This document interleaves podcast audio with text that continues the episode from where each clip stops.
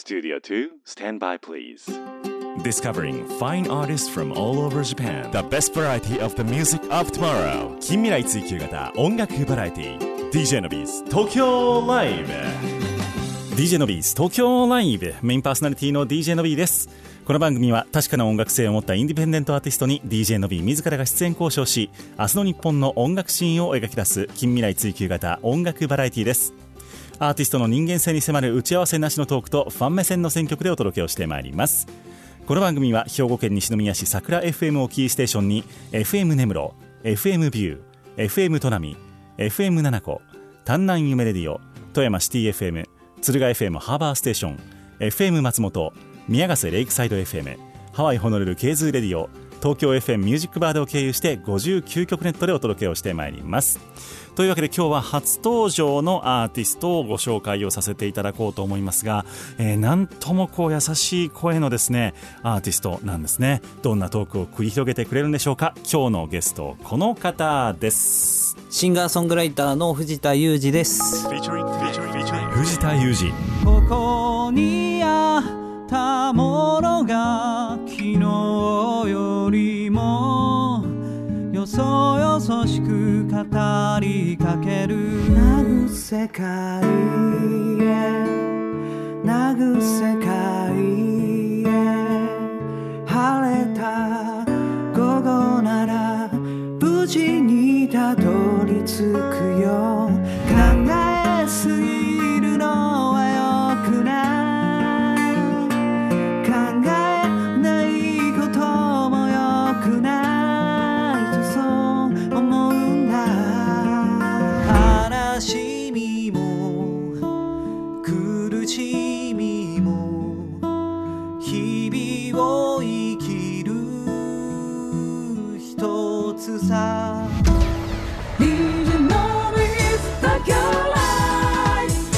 The variety of the music of tomorrow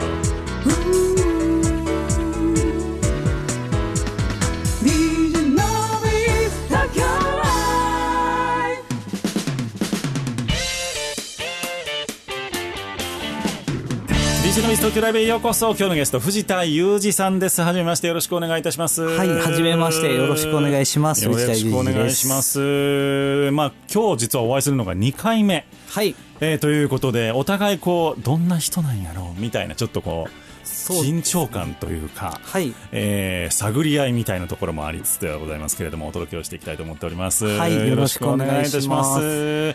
実はあの木下直子さんが、はいえー主催をされていましたあーフェスでですね、はい。えーお会いしまして一番最初に、はい。えーあお噂は金がねということで。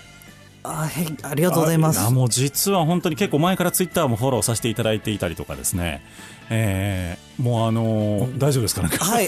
いや、僕、あれ、そうだったかと思って。そうなんですよ。やばいと思いました、意外と、今はい、それであ失礼しました。はい。のーなんて言うんでしょうか、はい。あのー曲誰かいい男性アーティストいないかななんて相談をすると大体ですねいやまず藤田さんをちょっと紹介してあげた方がいいよみたいな。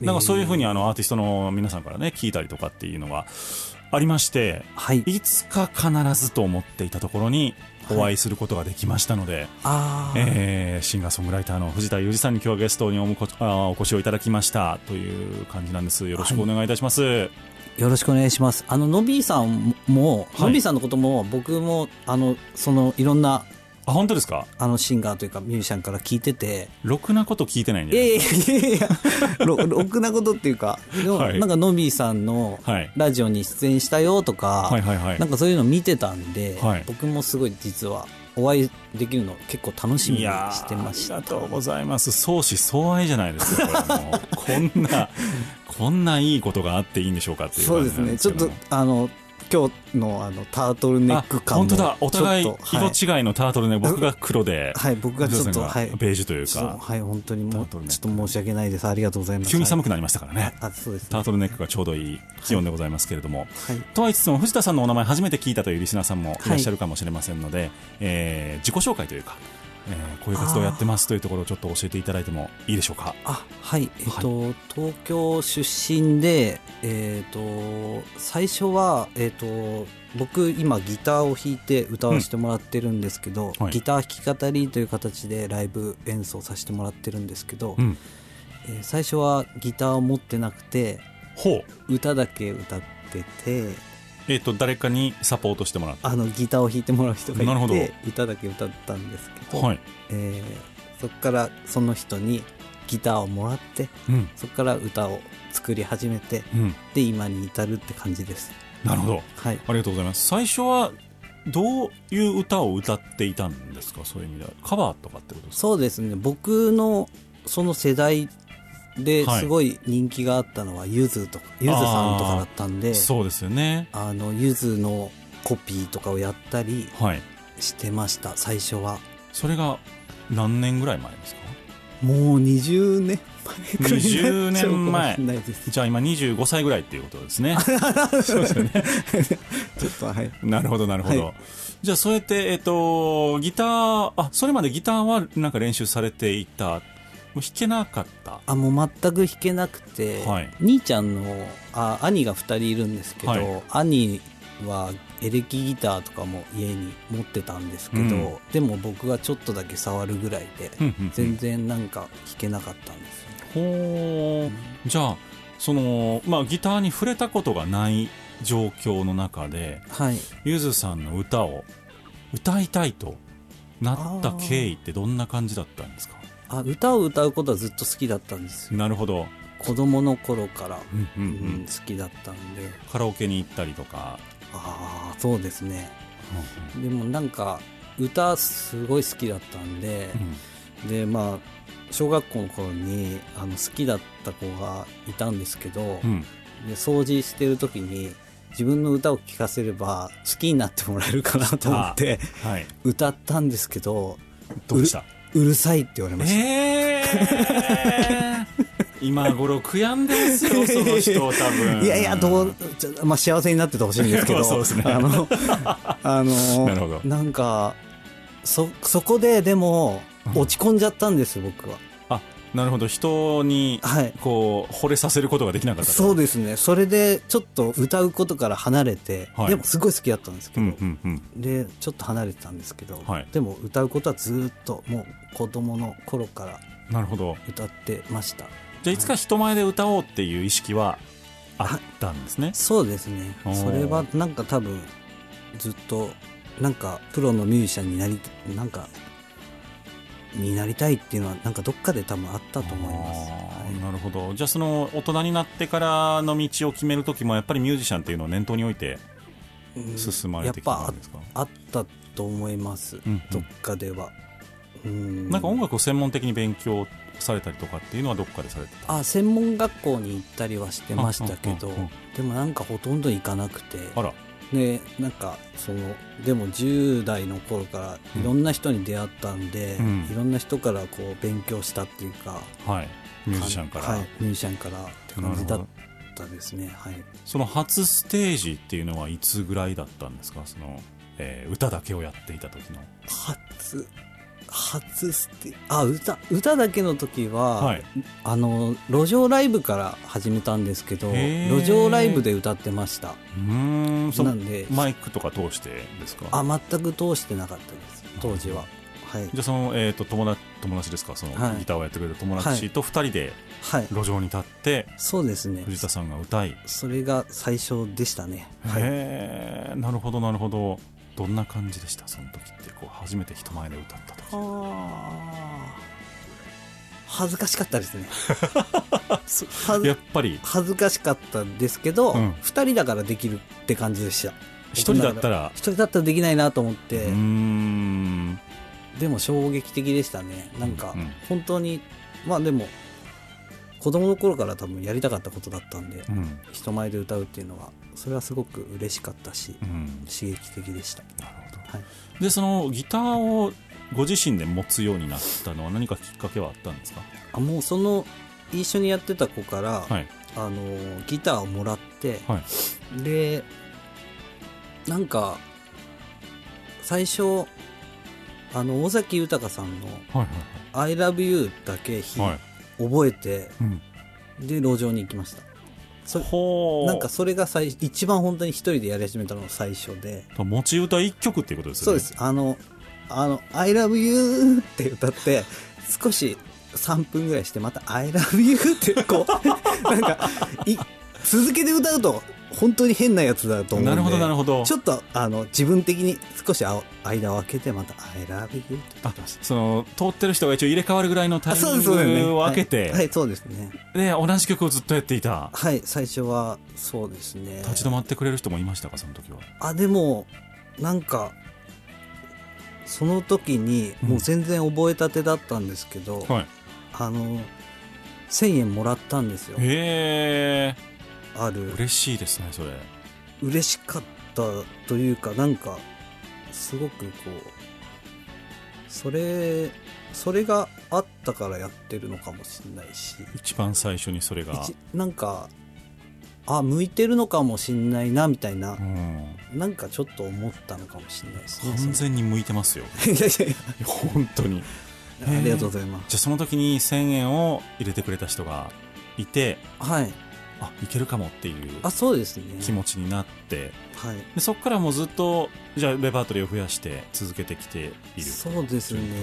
なんか最初から僕は、まあ、自分の歌もすぐ結構書けたんですけど、うんうんうん。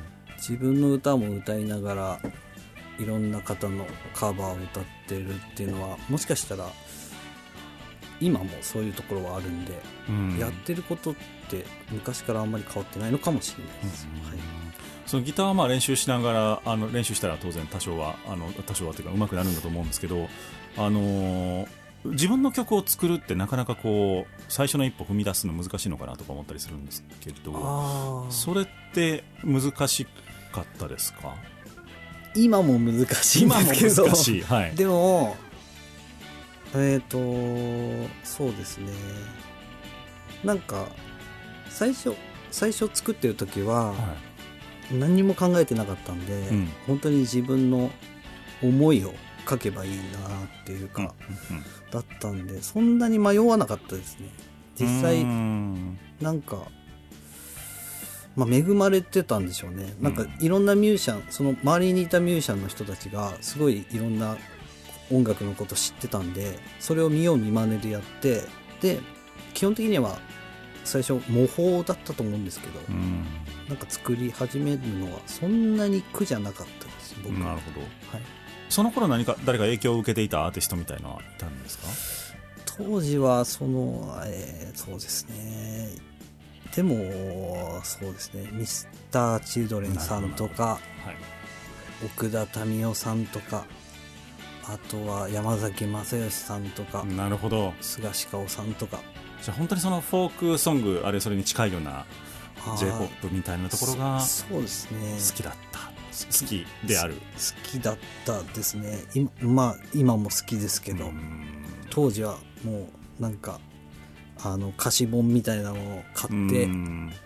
よくやってました練習も。なるほど。じゃあ本当にそういった方々をコピーして、えーはい。自分の歌も書きつつ活動を始められたはい。というところでですね。一曲ちょっとおお届けをしていきたいと思うんですけれども。ああそうですね、はい。えっとその路上ライブをしてはたい。駅からはい。僕がちょっと、まあ立川っていう東京の立川っていうし、はい。ところ出身なんですけど、はい。あの立川駅で僕その路上ライブしてたので、うん。その立川駅から離れて暮らす時に書いた歌にします、なんかそっちの方がいい気がしてきなんていう曲でしょう？えっと、立川北という、はい。えっと、さこれですね。はい。の1曲目です。あそれじゃあ、えー、と立川から離れる時に書いたはい。ナンバーですね。はいお届けをしてまいりましょう。藤田裕二さんのナンバーです。立川北。この街の何を知れたのか。この街の何を知らぬまま。カーテンを外した。窓に映る。いつもより広い街真っ白な部屋は僕の心。心茶色いお届けしたナンバーが藤田裕二さんのナンバーでした。立川北という曲でございました、立川北というのはこれはなんか住住所的なとこあの立川は、はい。あのモノレールが走ってて、はいはでモノレールの駅駅があります。なるほど。その近くに住んでそうですね本当に近かった聞かれるけれど。というナンバーで。じゃあ本当に立川の、えー路上からスタート。日々を担いで。徐々にやっぱりライブハウスなんかも明日へ明日へツバメのように帰る場所けど、そのモノレールの駅なんですけど、なかなかモノレール大好きですね。あいやいや。この街の何なんかをたまたまなんですけど、はいそのモノレールのその多摩センターって駅があって、そこの、えっと、音楽祭みたいなのに出させてもらったんですよ。扉を閉めてまた新しいお世話になったその扉を事務所の方に出会って開くだけでそこからなんかいつの間にかにこうなんていうかそのデビューさせてもらうまでん。バーって行って、でデビューしてからライブ始めたみたいな。なるほど。結構なんかそのライブしてライブしてライブしてでなんかこうなったっていう感じじゃなくて、僕はなんかライブが遅かったんです結構最初にあのーソロでやり始めてからどれぐらい経ってからですかそれはでももう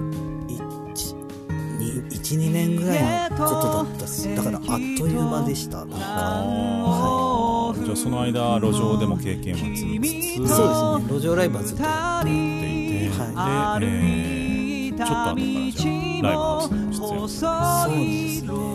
じゃあその横のつながりでミュージシャンとかとも、あのいろいろお互い情報交換とかもしながら、あそうですね。えーライブハウスの方にはい。でそこからじゃあ20年今日20年弱かはい。の活動はいということですよねすごいは。い。でももうあれですよね。そういう意味ではあのーシンガーソングライターシーンではうん。はい。中堅地方はなかなかの大御所になりつつあると思う。いいえいえはい。あのあんまりプレッシャーかけたらい。やいやはい。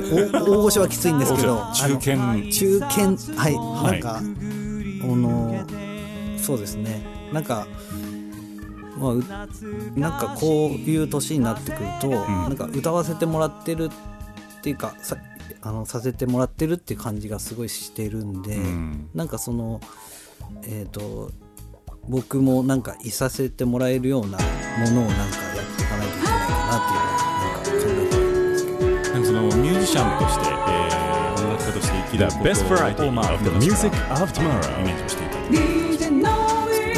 い。いざ今あの音楽ミュージシャンとしてはい生きていてはい。その時思い描いていたのと今と比べるとどんなああ全然違うんじゃないですかね。でも え。でもなんかあーなんか一つの生き方っていうか、っうん。て感じですね。前はうん。もうこうじゃないといけないとか、はいはいはい。もう音楽家っていうかミュージシャンはこうあるべきだみたいなものが少しずつこういろいろ形があるのかなってなんか思い始めてるっていうか、うん。なんか藤田裕二アーティスト藤田裕二としてこう、えー伝えたいことみたいなのって何か軸があるんですか？ああえっ、とうーんうーんでも僕多分すごい映画好きなんで映画はい。なんか映画を作りたいってどっかで今なんか思い始めてるんだと思うんですけど、うん。でも映画は作れないからうん。音楽で映画みたいなことをしてるんだと思います。あなるほど。ストーリーっていうかそこどこどこからそのストーリーをどこから始めてどこで終わるかっていうのを結構考えててで立川北とかもその自分が住んでいる家部屋からその自分の住んでる駅まで、まあ、立川北って限定してるけどそういう誰でも何ていうかうん。経験する話をどこで終わるかとかそういうのをはいはいはい。結構考えてるかもしれないです、なるほど。じゃあ一つ一つの曲がやっぱりストーリーになっていて。まあ、全部じゃないんですけど、はい。でもそういうどこを切り取ってどこまで見せるかみたいなののはすごい考えてるかもしれないです。じゃあみんなにあるような日常のシーンだけれどもうまく絵を切り取ることによってはい。それが映画にもなるんではないかみたいな。そうですね。なんか、まあでもまあでも音楽なんでうん。そこをなんか自分の歌とギターでなんかできたらいいなっていうのはうん。結構今は考えてるかもしれないですそれじゃあ本当に作曲する時っていうのは日常のワンシーンに何か感じるものがあってああそうかもしれないね、みたいな感じですか？なんかメロディーははい割ともうパンパンというか、なんかこう出てくるというか普通に生活してる中でうん。あなんかできそうだなみたいな。なんかはい。ツイッターでつぶやくよりも作ってるかもしれないですね。はあ。なんかそういうあなんかつぶやこうかなっていう感じで作ってます。じゃあその時にこう書き留めておいて言葉そうそうですね。書き留めておいて。ボイスメモに入れといて。はい、それでそのそこから作ったりとか。うんうん、はい。あんまりじゃあそういう意味でスランプとかっていうのはないんですか？いやーもういやースランプ。最近はうん。あんまりないです、おー。そのなんていうかメロディーもできるし、はいはいあはこれをこういうこと曲にできたらいいなっていうのが、い、うん。なんかその、まあ、友達と話してたんですけどはい。そのケツその終わりを決めれば、うん。その始まりからその途中まではどんな色付けをしてもいいよねって話をしててうん、なんで少し少し自由な作り方をできるようになったんで。終わりを決めておけば途中はどんな色付けでもいいよはいっていうのはどんなイメージですか、な例えば、えっと A から B まで行く時に、はい。その B をその行くまでに駅寄ってもいいし、うん。本屋寄ってもいいし、うんうんうん。いろんなたどり方があると思うんですけど、はい。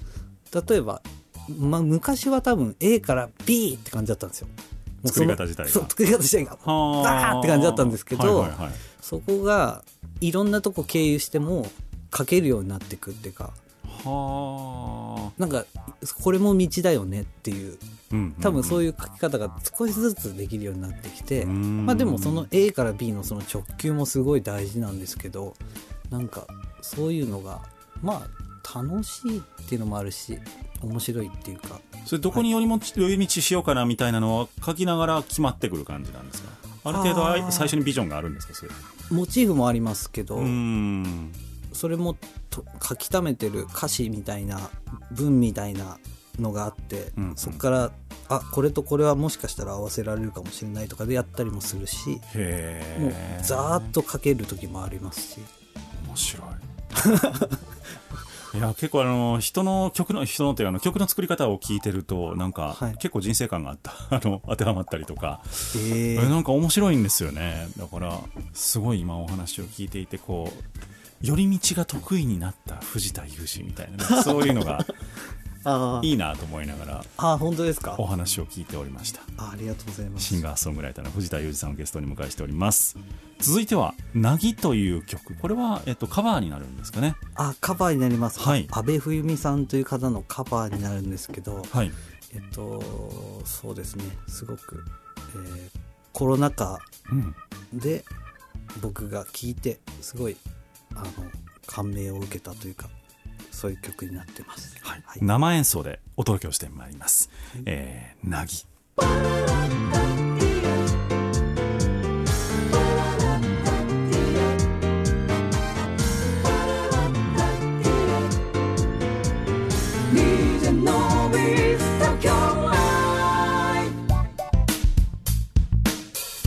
届けいたしました。ナンバーが阿部冬美さんのカバーで「なぎ」という曲でございました。今日はシンガーソングライターの藤田裕二さんをお迎えしております。はい。このカバーをするっていうのははい。難しいのではないかと勝手に推あの僕ら素人がカラオケを歌ってるのとはわけが違うような気もしているんですけど。ああそうですね。でもなんかこううん取り込みたいというかうん。そういうつなんていうか感性とか感性とかっていうそなんかでも本当に聞いて聞いて本当にあ普通な普通にというかあすごいいいなと思ってうん。あじゃあ自分でも歌ってみようっていうのが結構あるんですけど、まあそこから自分でどうやってじゃあ歌おうかとかも考えたりはしますけど、はい、すごいその自分の中で消化する作業みたいなのが必要なあんですかねそうですね。聞くのが、まあ聞くのが好きなんで、うん。そもそも、うん、そうですね。人の書いた歌の歌詞を覚えるのって大変じゃないですか？あたあでもうーんそうですね。何回か歌ってればどんどんこうあのなんか歌詞を覚えるのって、はい。あの筋肉らしいんです。へえあそれ面白い。あのこうやってあの歌詞こう口ではい。口の動かし方で覚えるらしいんで、うん。頭じゃないみたいなんです。だから何回か歌う歌っていくとうんうんうん。覚えるってあ言います、そういうもんなんですね。なんかはい。みんなこう情景を思い浮かべてそれを聞いてあのなんか歌詞を覚える手助けにしているんだとばかりは思ってました。あもちろんそれもあると思うんですけど、はい。い、ろんなことを思ったり、はい。誰かをもちろん思って歌ったりとかうんうんうんはする、もちろんすると思うんですけど、はい。でもそもそものその歌詞を覚えてるっていうのは筋肉っていう。じゃあやっぱ回数もちゃんとあのはい。練習もやることによってはい。筋肉が記憶していくと、はいなるほどなるほど。だからそうなるとほぼ無意識にあれですよね。そうですね。言葉が出てくるはいっていう、なるほどみなたいです。じゃあ僕僕歌詞を覚えるのがすごく苦手だと思ってたんですけど自分で、はい。単純に練習が足りていない可能性があるっていうことですね。歌い込むっていう。そうですよね。まあ僕もあの、ミュージシャンではないので、あんまりそこまでの必要性を感じてなかった。りそうなのかもしれない。ね、あの、カラオケでご丁寧に歌詞が出てるのに間違えることも結構あって。ああそうなんですよ。わ、これはと思って。でもなんかカラオケは僕も難しいです。あ、そうなんですか？はい。あのたまに一人カラオケとか行きますけあ、ど行くんですね、やっぱり。はい。でも難しいですねなんかそれはカラオケは。自分で演奏して歌うのとどう、どう違うんですか？あーなんかそれっぽく歌っちゃったりとかあ本人っぽく。はいはいはいはい。あれ？と思ってなんか。そうじゃなかったのに。なんかちょっと真似してたりとか。あー、なるほなどん。かあれ？と思って。自分色で歌いたかったのにみたいな。はい。とかは。なんかそれ結構。はいありますけど。なるほどね、えー今日はあの藤田さんの歌をですねあのたっぷりとお届けをしていくんですけれども、はい。えーっと今 CD, CD って何枚ぐらい出されてるんですかこれまでに？ああちょっと待ってくださいね。えーと。急な急な振りをするとなかなかいつも。でもはい、78枚？78枚。9枚ぐらいだと思いますね。今大体それは、えっと、オンラインの方で注文はできああそうですね。さ、えー、3種類3種類はい。販売はしてます。はい。はい、えー今日お届けしていっている曲も、えー販売をしていただいている、はい。ね。ということでございまして、はい。藤田裕二さんのホームページに行くと,、えーっと買うことができます。はい。藤田裕二さんの「優」はこれは、えーっとどう表現したらいいんでしょうか？あなんか雄大のあ雄大悠久悠久悠久の悠ですに、えー、と収めると書いて、えー、裕二さん。藤田はあの通常の藤ですね。藤に田んぼの。藤田さん藤田裕二さんで、えーぜひとも検索をしていただきましてですね、はい。ホームページの方にお越しをいただきまして CD をチェックしていただきますと、えー藤田さんが、えー心を込めて発送をしてくださると。そうですね。はい手よ。手の手のパワーを。手のパワーを。はい。はい手のパワーを込めて。すごい、はい。急にうさんくさくなってきました。あ ハンドパワーって言えばよかったなと思って。そうそうそうそう。あのーねあの心を込めて。はい。発送してくださいますのでぜひともおチェックしていただきたいんですが、はい。えっ、とそれとともにサブスクがはい。えー年内ぐらいには、そうですね。えっ、と僕が歌っているあのタイトルのない歌があるんですけど、タイトルのない歌、はい、あ。ななんて言えばいいのか。なんかありましたねさっき。そうです。鍵括弧だけのやつ。はい。はい。それをちょっとササブスクで配信を、えー年内に、えーしようと今か企んでます。検索できないっすよ。はい。なんで、はい。ちょっとどうどうしようかなと思ってるんですけど、はい。でもやっぱりタイトルはそのなんていうか鍵鍵括弧閉じ鍵括弧と鍵括弧閉じはい、で、えー、とそれがタイトルなんですけどうん、そのその中になんていうか感じたことをひ聞いて感じたことをそこの皆さんのタイトルにしてほしいなっていう気持ちを込めてそういうタイトルにさせてもらったんですけどでその曲をちょっと新しく撮ってうん。それをあの配信しようと今思ってます。はい、なるほど。はい、それはでも何らかの藤田さんなりには何か意図を持って当然作った曲なんですよね。こういうことが伝えたいという。ああそうですね。でもなんか、はい、なんかあんまり言い切りたくないというか、うん。えっとまあなんかこうそのこの曲その曲を作ったのははい。2012年だったと思うんですけど、はいはいその東北の東日本大震災があったうとでそれでその自分の中で思ったことを書いたんですけど、ううん。ーんなんていうかそのちょっとそういうメッセージは込めてますけどうんうん聞いた人が何を思うかっていうのが大事かなというかそういう気がして、ね。まあ、そういう意味ではちょっとこの今年の前半ですか、えー新型コロナウイルスが猛威を振るいまして、まあ大変な時期だったと思うんですけど藤田さんどんなふうに過ごされてました？あー僕はなんかあんまり変わらずにあ結構過ごしていました実は。自宅でゆっくりみたいな。自宅でしたね。もうなんていうか自宅でゆっくり奥さんと暮らしてましたね。う んなるほど。でも本当にラッキーだったんでし僕はそうですね。はい。あまり変わらずになるほどね。過ごしてました。あんまりじゃあ外出しなくてもよかった。そうですね。最初はちょっともう過敏になってたんでうんうんうんうん。あんまり出なかったですね。怖くてね。怖くて出れなかったですね。うんはい。なるほど。でも徐々に徐々になんとなくこうあそこまででもないかなみたいになってきたじゃないですか、そうですね。なんとなく。はい。で徐々にじゃあ外出もしつつ。そうですね。はい。んいやでもねあのライブハウスもやっぱり軒並みちょっと、えーうん出演もできなくなって、そしてはい。まあまあその後ちょっとあんまりね悲しい出来事もやっぱりいろいろあったわけですけれどもはい。どうですか？来年に向けてどんな活動とかってありますか？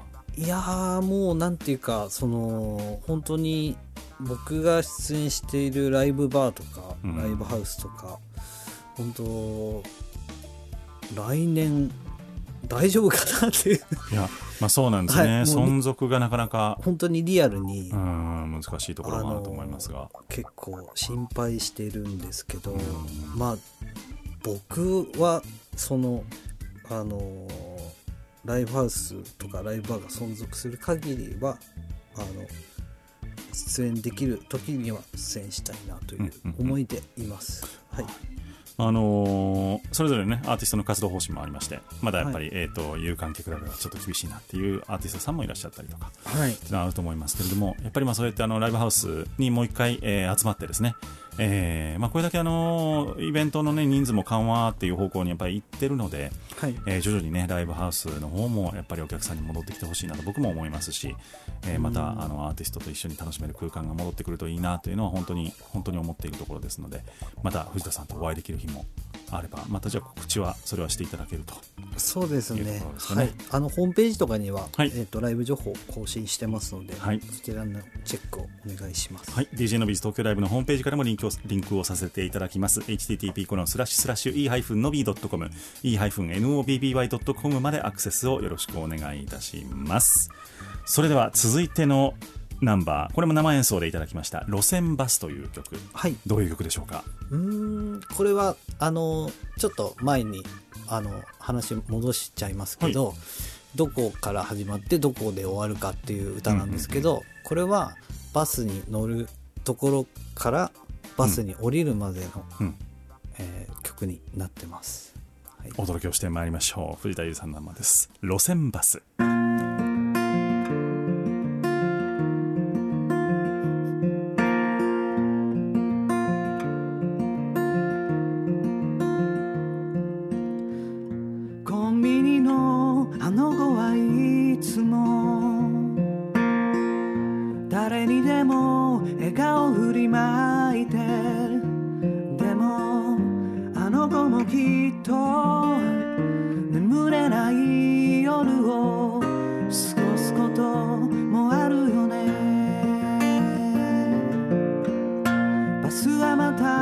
遅れて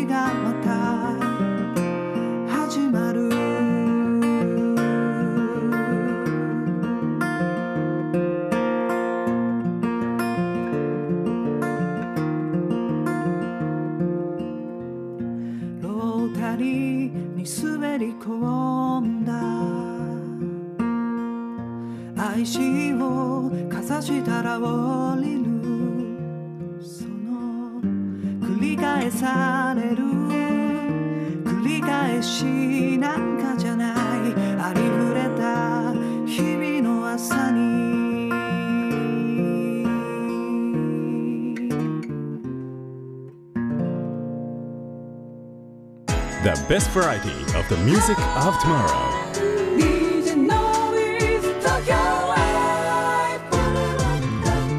明日の日本の音楽シーンを追求する近未来追求型音楽バラエティお届けしたナンバーが藤田裕二さんのナンバーでございました「路線バス」という曲生演奏でお届けをいたしましたはいありがとうございますいやーもうあの収録しながらこれは僕は本当に感銘を受けました。素晴らしいナンバーだなと思って。あありがとうございます。はい、はい。えー藤田裕二さんをゲストにお迎えしております。DJ のビーズ東京ライブには名物コーナーがございましてはい。ノビーに聞けというコーナーがあるんですけれこれども困っちゃいますね。あのー僕は1時間いろんな質問をさせていただきましたので逆にはい。藤田さんの方から僕に質問を一つ投げていただきましてその質問への回答拒否権が僕にはないというコーナーでございます。はい。何でもどうぞ。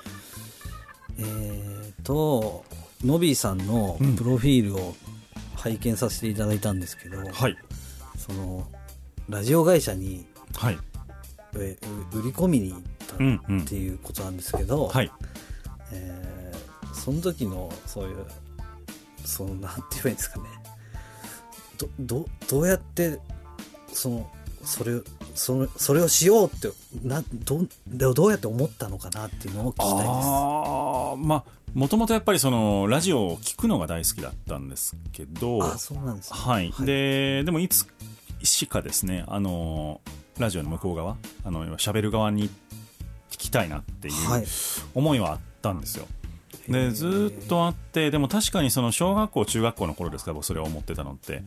あのーまあ、まさか僕らが例えばね、あのー小学校中学校の頃に地元のラジオ局大きなところ行ったって DJ やらせてくださいって言ってほんなら門前払いされるに決まってるなと思ったんですけど、高校生になって地元にコミュニティ FM ができたんですよ。あの比較的小規模なラジオ局ができまして、はい。おっと思ってこれひょっとしたら俺もう高校生になったしみたいな。まあ言うて15歳16歳ですよ。ああすごすごいですね。その高校生になったからっていそううのが。高校生になったし、で俺今までもうすごいずっとなりたいと思っていろんな番組研究してきたしみたいな。えであの本当に鼻持ちにならないやつだったと思うんですけどえあの、まあ、今もうこの番組のプロデューサーもやってくれてる人がいてですね。はい。その人のところにがたまたま応対してくれたんですよねラジオ局に行ったら。ええですごい縁ですね。そうなんです。そこからもずっと22年一緒にやってるんですけどはい。あのーまあまあ最初はなんやこいつって思われたでしょうね多分ね。でもそこからずっと続いているので多分本当に最初行った時ってまあ最悪断られるだけやろみたいな。あああのー別にそれで僕の人生が終わるわけではないですし。ええあの多分まだそのまだ高校生でしたからね。あの本当に DJ になりたいと思ったらその後もチャンスはどっかであるんじゃないかと勝手にはい。思っていたので、まあ、最悪断られるだけやと。いうあ思いはすごい強かった気がしますね、うー。ん、死にはせえへんとあーなるほど。はい。って思ったら結構大人結構その考え方は大人になっても持っていてはい。最悪断られるだけっていう。あうんはい。なんかすごいそのマインド欲しいです。僕もう本当に怖がりなんで。あ結構あれですか、あのビビっちゃう感じ。ビビっちゃう感じなんですけどね。でもなんかそのなんかちょっとずつコロコロナになってから、はい。い、ろんな自分の生活とか自分がどうやって生きていこうとかって、うんうんうん。ちょっとまあやっぱ考えたんですけど、うん。なんかちょっと新しいことにも踏み出そうかなって今思ってて、はい。あそれででもなんか断られそうです最悪断られるだけだって思ったらそうなんですよ。なんかあんまりあそうだな。やってみようみたいな感じになんか全校生徒の前で裸にさせられるとかだって嫌ですけど なんか1対1で断られるだけやったら、まあ別にええかみたいな。ああなるほど、うん。多分その人ともう会うことないやろと思う。まあ、なんかそういう感じですかね。へえでもまあたまたまそれがうまくいくこともあるし、ではい。も本当にやっぱりダメなことも、まあ、ふ10回中9回ダメなんじゃないですかそういうのって。ああ大体。うんな気がしますけどね、わかりましたはい、えー。っていうので行きましたですね。あなんか新しいこと始めようとしてるんですね藤田さんもじゃあ、あはいそうまあそうですね。まだでもそれが決まってないんですけど、うんうんうん。でもあのーなんかそうですね。うん。いろいろやっていきたいです。写真始めたんですけど最近。ほ写真を撮るのもまあ結局多分同じことだと思うんですけど、はいはい。音楽と、はい。きどどこを切り取るかっていう。なるほどなるほど。感じなんですけど、うん。なんか写真を撮るのも今楽しいし。あそうそうでもミュージシャンが写真を撮るパターンパターンって言うとあれですけど人多いですよね。あ本当ですか、うんなんかミュージシャンでカメラに凝り始める人急に。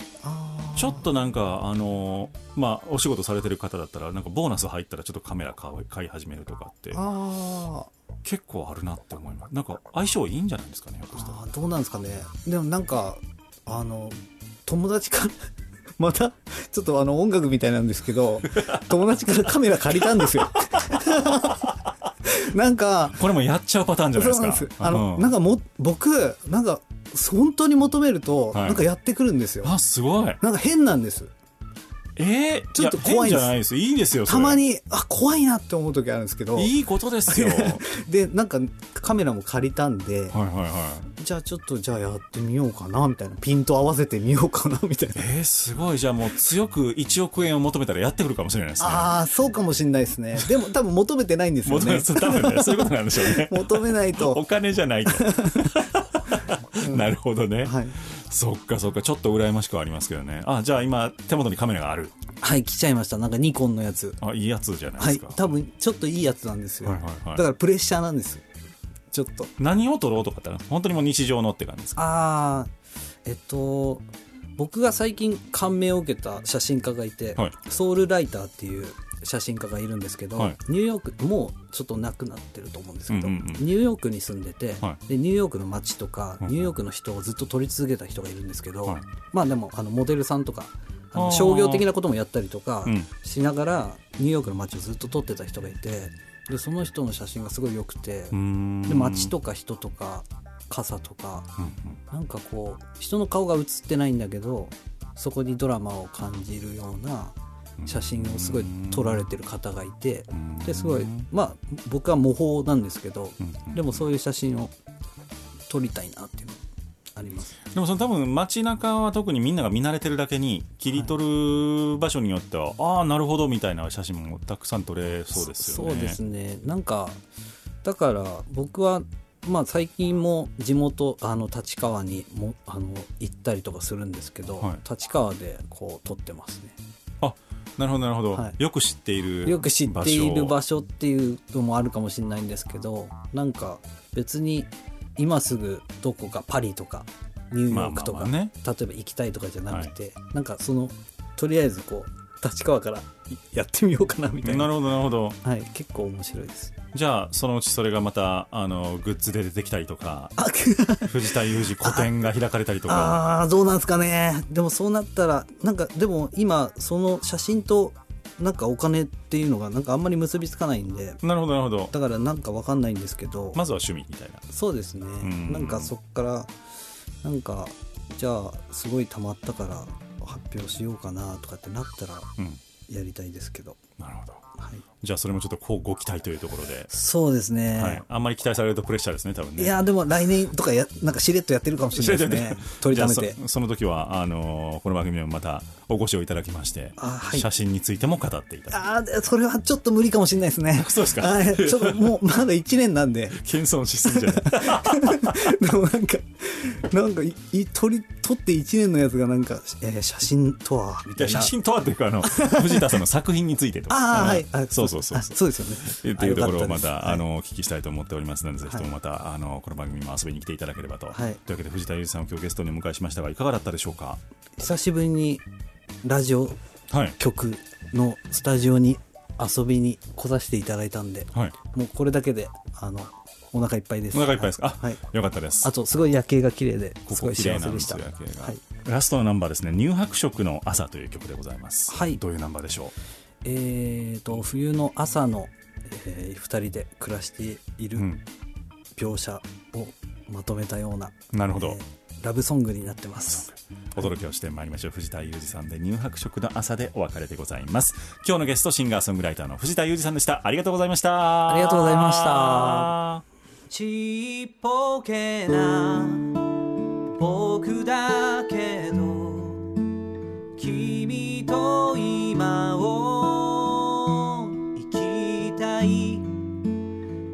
年もその先も